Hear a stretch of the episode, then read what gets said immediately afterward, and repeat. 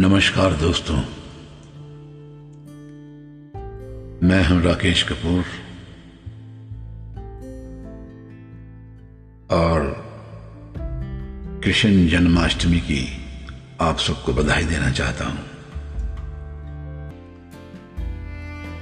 लेकिन खाली बधाई नहीं, मैं आपसे एक संवाद साझा करना चाहता हूँ। संवाद। मीन्स डायलॉग ये डायलॉग है भगवान श्री कृष्ण और राधा के बीच।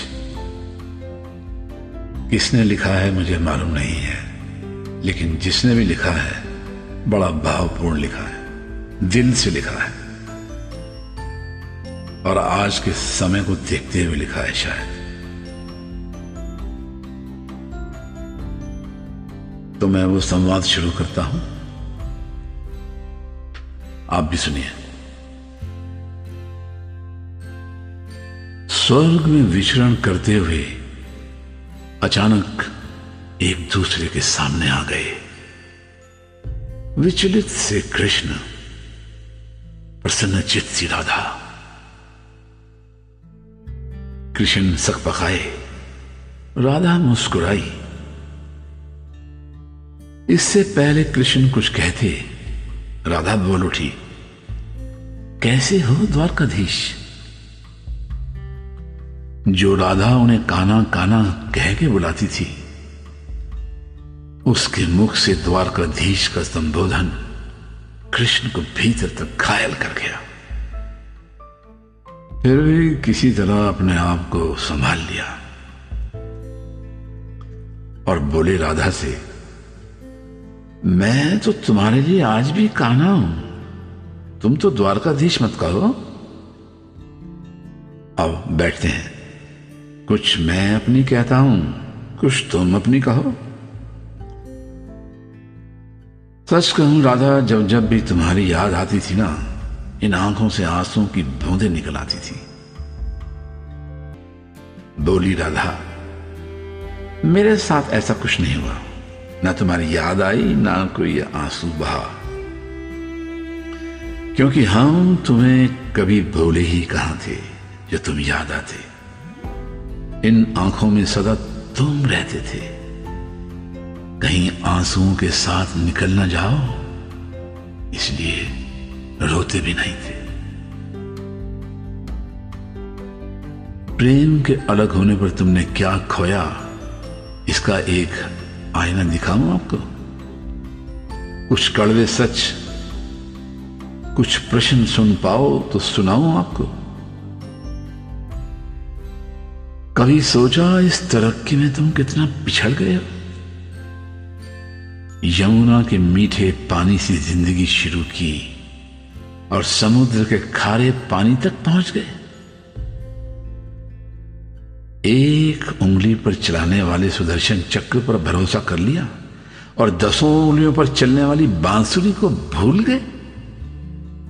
कान्हा जब तुम प्रेम से जुड़े थे तो जो उंगली गोवर्धन पर्वत उठाकर लोगों को विनाश से बचाती थी, प्रेम से अलग होने पर वही उंगली क्या क्या रंग दिखाने लगी? सुदर्शन चक्र उठाकर विनाश के काम आने लगी। द्वारकाधीश में क्या फ़र्क होता है बताऊँ? काना होते तो तुम सुदामा के घर जाते। सुदामा तुम्हारे घर नहीं आता। युद्ध में और प्रेम में यही तो फ़र्क होता है। युद्ध में आप मिटाकर जीतते हैं और प्रेम में मिटकर जीतते हैं। प्रेम में डूबा हुआ आदमी दुखी तो रह सकता है, पर किसी को दुख नहीं देता। आप तो कई कलाओं के स्वामी हो, स्वयं दूरदृष्टा हो, गीता जैसे ग्रंथ के दाता हो। पर आपने क्या निर्णय लिया? अपनी पूरी सेना कौरवों को सौंप और अपने आप को पांडवों के साथ कर लिया। सेना तो आपकी प्रजा थी। राजा तो पालक होता है, उसका रक्षक होता है। आप जैसा महाज्ञानी उस रथ को चला रहा था जिस पर बैठा अर्जुन आपकी ही प्रजा को मार रहा था।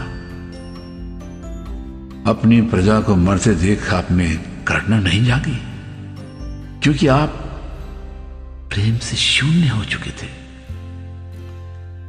आज भी धरती पर जाकर देखो अपनी द्वारकाधीश वाली छवि को ढूंढते रह जाओगे। हर घर, हर मंदिर में मेरे साथ ही खड़े नज़र आओगे। आज भी मैं मानती हूँ लोग गीता के ज्ञान की बातें करते हैं, उसके महत्व की बात करते हैं।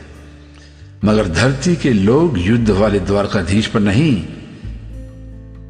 प्रेम वाले कानों पर भरोसा करते हैं। गीता में मेरा दूर दूर तक नाम नहीं है, पर आज भी लोग उसके समापन पर राधे राधे करते हैं। राधे राधे करते हैं। हे श्री कृष्ण, जन्माष्टमी की बधाई हो।